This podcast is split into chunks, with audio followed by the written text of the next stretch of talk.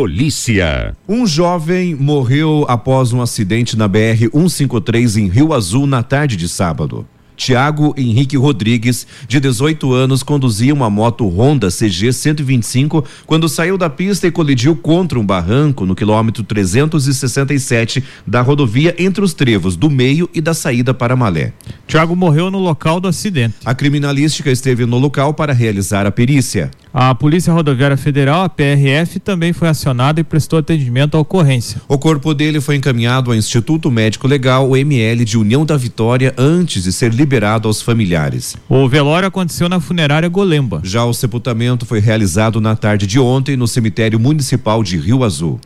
Na BR-373 em Bituva foi registrado outro acidente na noite de sábado. A colisão lateral envolveu os veículos Gol e Palio. Ocorreu no quilômetro 240 da rodovia. O acidente não teve vítimas. Apenas danos materiais foram registrados. Polícia. 3 homens ficaram feridos após serem atingidos com golpes de faca em Guamiranga. A ocorrência foi registrada no sábado em frente a um bar da Avenida 16 de Novembro. Moradores relataram à Polícia Militar que ocorreu uma briga de trânsito envolvendo os 2 ocupantes de um veículo Fiesta, de 25 e 26 anos, e o motorista de uma Paraty, de 26 anos. Segundo repassado aos policiais, o passageiro do Fiesta desceu do carro com uma faca de aproximadamente 30 centímetros de lâmina e atingiu o condutor da Paraty. A vítima foi atingida no abdômen. Um homem que tentou intervir na briga também foi atingido. Já o autor das facadas também sofreu ferimentos na mão direita ao ser contido. As vítimas foram encaminhadas para um hospital em Prudentópolis. O homem que atingiu os golpes de faca foi conduzido para a Santa Casa de Irati. Na sequência, ele foi levado para a 13ª Subdivisão Policial de Ponta Grossa.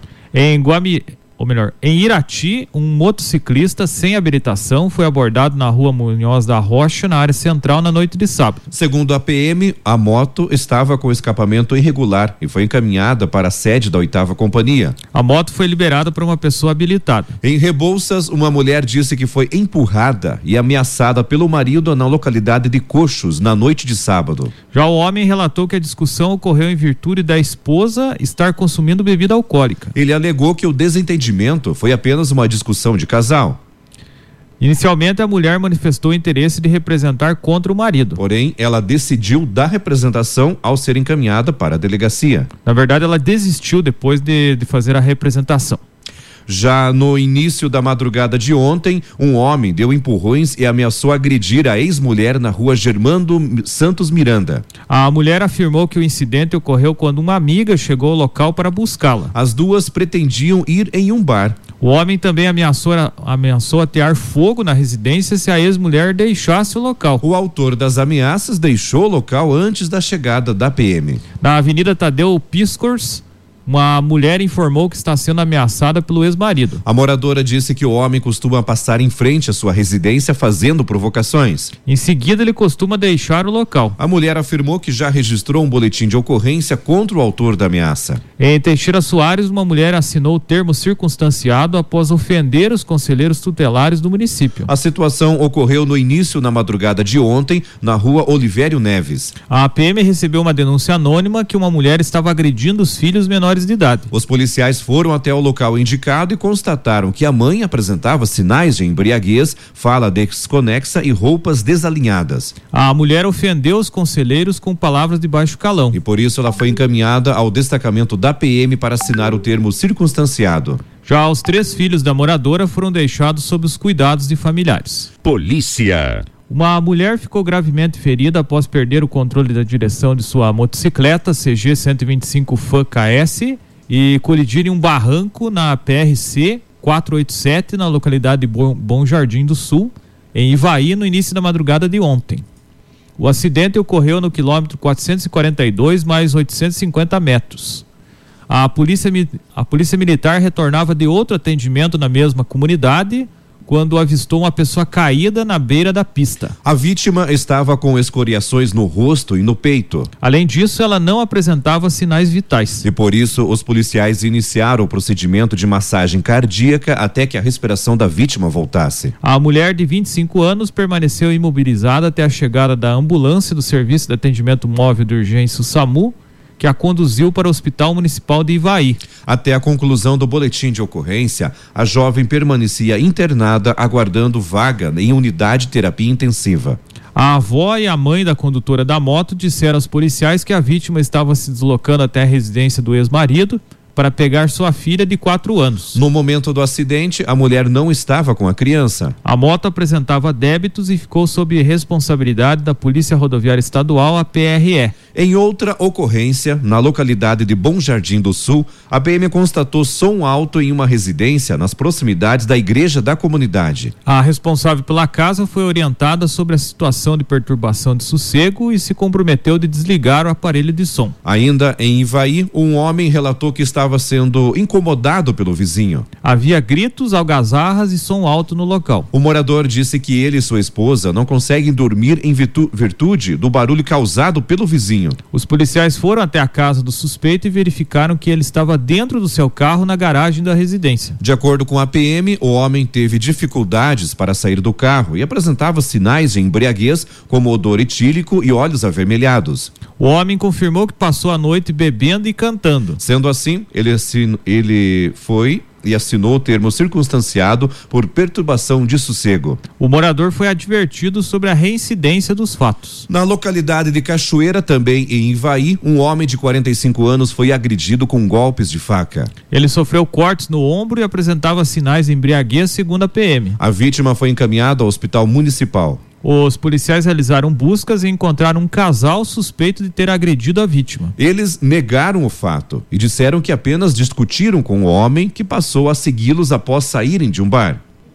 O casal disse que não agrediu a vítima. Já o responsável pelo bar afirmou que os 3 estavam em seu estabelecimento, mas não houve desentendimento. O proprietário ainda relatou que ficou sabendo que seu sogro foi ferido com uma faca. Os envolvidos na ocorrência foram levados para o destacamento da PM.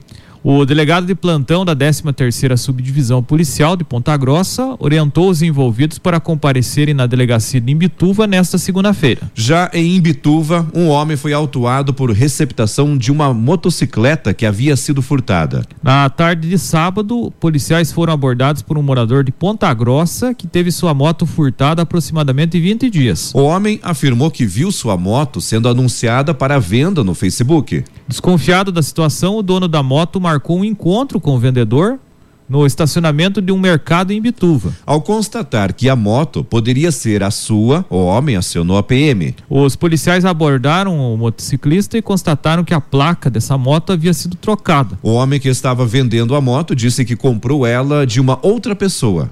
Ele foi encaminhado para a 13ª Subdivisão Policial de Ponta Grossa, assim como uma moto recuperada. Noticiário local. A Secretaria de Saúde de Irati e o Centro de Operações Especiais de Fiscalização, o COEF, informam que a partir de hoje, segunda-feira, a unidade sentinela de testagem da Covid-19 no estádio municipal Abrana Gibinegem será desativada. Quem sentir os sintomas da doença deverá procurar o pronto atendimento 24 horas da Vila São João. Segundo a secretária de Saúde, Jussara Kubrinski, esta decisão foi tomada com base na situação da pandemia no município. Tomamos essa atitude em decorrência da queda de novos casos, aumento da vacinação contra a Covid e diminuição das internações. O coordenador do COEF, Agostinho Basso, ressalta que o município apresenta bons resultados com a vacinação em andamento. Graças a Deus, os nossos casos de Covid têm diminuído consideravelmente. A população aí, aqui em Irati, mais de 70% já tomou a primeira dose, muitos já estão tomando a segunda dose, e a gente tem percebido que não era mais necessário manter o sentinela lá onde estava, por diversos fatores, de suspender o atendimento lá no sentinela e direcionar todos para a UPA. Na UPA nós temos sempre ali 2 médicos de plantão, temos o pessoal lá da enfermagem, totalmente treinado, como já foi anteriormente. É apenas uma questão administrativa, uma questão que se fez necessário. A partir do dia 18, todos que tiverem qualquer sintoma gripal deverão se dirigir no pronto atendimento. Quero deixar claro também, se possível, durante o dia, no horário comercial, como a gente chama, porque à noite fica apenas um médico, à noite fica mais difícil. Então, sempre, se possível, durante o dia, se dirigir no pronto atendimento, onde os trabalhos ocorrerão normalmente. Graças a Deus, estamos, digamos que na reta final desta pandemia. Se Deus quiser, dentro em breve, tudo voltará ao normal. Até sexta-feira, 44.641 pessoas haviam sido vacinadas contra o coronavírus em Irati, sendo 43.127 primeiras doses, 30.993 segundas doses, 1.291 terceiras doses e 1.514 doses únicas aplicadas. No total, 32.507 pessoas estão com o esquema completo de vacinação no município. As informações da Agência do Trabalhador. Vagas da Agência do Trabalhador de Irati para hoje, segunda-feira, no período da manhã. Lembrando que os interessados nas vagas devem comparecer na agência, levando currículo com foto. Tem vaga para estagiário ou estagiária cursando ensino médio para trabalhar no período da manhã. Atendente de escritório cursando administração ou ciências contábeis com conhecimento em informática e teleatendimento. Auxiliar de RH com experiência. Garçom com experiência ou curso na área para trabalhar em Fernandes Pinheiro. Cozinheiro ou cozinheira com experiência para trabalhar em Fernandes Pinheiro. Pintor de carrocerias com experiência, funileiro automotivo com experiência, operador de caldeira com experiência e curso de operador para trabalhar em Imbituva, auxiliar de produção para montagem de compensados para Imbituva, operador de serra circular com experiência, mecânico soldador com experiência em consertos e fabricação de peças diversas, conforme a amostra ou desenho técnico. A Agência do Trabalhador de Irati tem vaga para operador de escavadeira hidráulica com experiência, que tenha curso na área. Operador de guincho, plataforma com experiência, habilitação AE, curso EAR, indivisíveis e transporte coletivo. Doméstica com experiência e que saiba cozinhar para trabalhar meio período. Também tem vaga para pessoas com deficiência. Para assistente administrativo, ensino médio completo ou superior incompleto, conhecimento prático de equipamentos de escritório e conhecimento intermediário em Excel. Lembrando que essas vagas são válidas para hoje, segunda-feira, no período da manhã, na Agência do Trabalhador de Irati, que fica na rua José Augusto da Silva 900, do ladinho ali do Sicredi da rua Antônio Cavalim, próximo ao supermercado Cavalim Bora. O atendimento da agência é das 8h até o meio-dia e das 13h às 17h. Obrigado, Rosi Armucci, trazendo as vagas da Agência do Trabalhador de Irati.